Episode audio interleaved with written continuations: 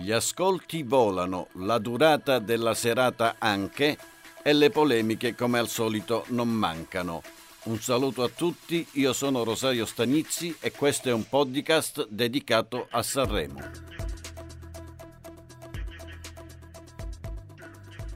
Allora, conclusa la prima serata del Festival di Sanremo, è, tempo, è tempo di primissimi bilanci. Andiamo subito allora nella città dei fiori dove c'è la nostra inviata Manuela D'Alessandro.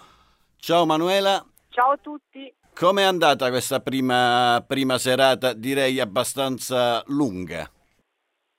Allora, per il festival è andata sicuramente bene, visto che gli ascolti eh, hanno premiato ancora una volta Amadeus, anzi anche più che nel passato. È stata una, una serata contrassegnata praticamente solo dalla musica perché c'è stato l'ascolto dei 30 cantanti che ha occupato eh, quasi tutta la puntata, a parte il momento della mamma di Giorgio, il ragazzo che, che, è stato ucciso a Napoli che ha ricordato il figlio. Eh, per il resto tantissima musica con eh, una classifica della sala stampa che secondo me anticipa il premio della critica, non la vincitrice finale, eh, che premia Loredana Bertè.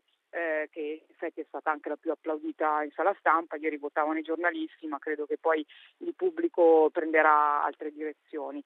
Eh, a me personalmente devo dire rispetto agli altri Sanremo eh, mi è sembrato più lento, più, più farraginoso, eh, con, con, meno sorprese eh, anche se Mengoni l'ho, l'ho trovato simpatico e, e, e, a suo agio nonostante fosse la, sua prima esperienza da conduttore. Bene, un'analisi che in gran parte condivido, quella della nostra Manuela. In studio con noi c'è il collega Francesco Palmieri. Francesco, Manuela ha parlato del ricordo di Giorgio che tu avevi anticipato proprio sul, con un podcast Agi sul ricordo, direi struggente. Come come lo hai visto poi dal vivo la presenza della mamma è un ricordo abbastanza importante che richiama anche alla nostra riflessione. Un ricordo dovuto e, mm, e struggente, come hai detto tu. Eh, era un musicista che aveva anche eh, suonato con l'Orchestra Sinfonica di Sanremo, quindi eh, che la musica italiana gli abbia reso omaggio a un ragazzo anche molto giovane è stata una cosa molto bella. Manuela, il festival ieri sera ha anche ricordato un altro momento toccante, Toto Cutugno, in ogni caso un simbolo del Festival della canzone italiana. Anche lì l'emozione è stata palpabile all'Ariston. Sì, eh, c'è stata tantissima emozione anche perché la formula utilizzata per ricordarlo eh, è stata abbastanza originale, quindi con l'orchestra che, che suonava live e le immagini di Toto Cutugno che, che sfilavano in sottofondo e hanno ricordato questo grandissimo artista, forse più amato all'estero che in Italia, che come, come tanti altri dopo la morte viene rivendicato dalla, dalla patria, mentre in vita magari è stato anche un po' dimenticato. Francesco, volevo chiederti invece eh, il napoletano Jolier, un fenomeno della musica recente, ha utilizzato la lingua napoletana per il 90% della, della sua canzone. C'è stata anche qualche polemica precedente alla serata di ieri proprio sull'utilizzo della lingua in qualche modo napoletana. Che ne pensi? È stata una polemica che è andata avanti sui social e sui giornali per diversi giorni, eh, quando, da quando cioè sono usciti i testi che sarebbero stati cantati.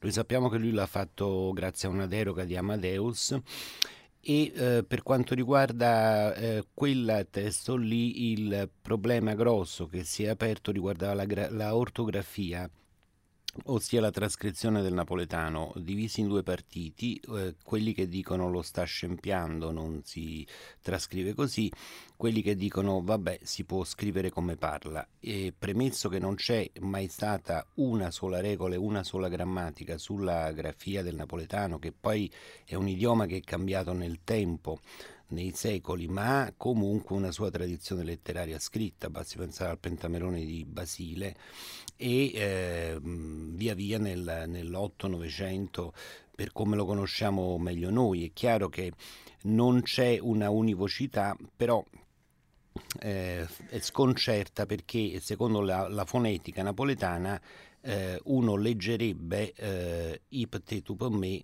eh, per come lo ha scritto Joliet si leggerebbe Ipte tu per me. Ecco, come si sarà facilmente intuito, insomma, Francesco è un napoletano doc e quindi a lui la spiegazione di, questo, di questa canzone, di questo artista.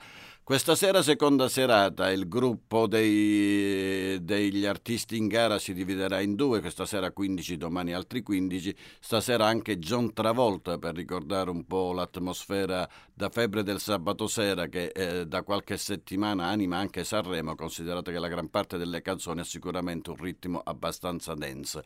Detto questo, Manuela, il tuo podio dopo la prima serata qual è? Eh, Diodato, eh, Gali e... Mm, difficile il terzo, ce ne sono vari a pari merito. Negamaro, anche D'Argent Amico mi è piaciuto molto per il testo, soprattutto della canzone, e anche il coraggio comunque di affrontare un tema fuori dal, dal solito canone sanremese. Direi che l'anno scorso è stato tutto un po' più facile anche, anche sul podio, direi. Eh, Francesco, invece a te che impressione ha dato la prima, la prima serata? Intanto ti vorrei chiedere se come dire, ce l'hai fatta fino alle due del mattino e poi se hai il tuo podio ideale o comunque quelli che devono stare in ogni caso in alto in questa rassegna. Allora, confesso di no, sono stramazzata una certura intorno a, a mezzanotte e mezza.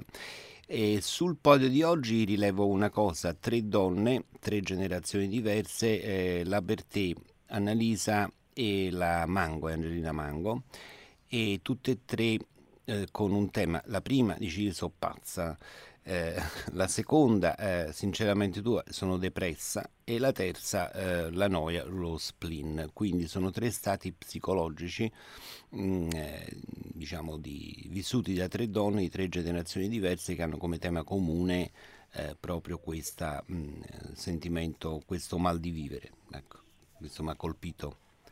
Bene, per quanto riguarda il mio podio personale, prendo un po' da entrambi, ci metto dentro comunque anche Big Mama. Mi ha colpito la sua interpretazione, ma ha colpito anche la sua emozione che a quanto pare, almeno dalle immagini carpite ieri sera, ha colpito, ha colpito anche l'Ariston. Bene, que- si conclude qui il nostro primo podcast su Sanremo 2024, questa sera seconda serata, buon festival a tutti, grazie Manuela, grazie Francesco, questo vi ricordo è un podcast Agi.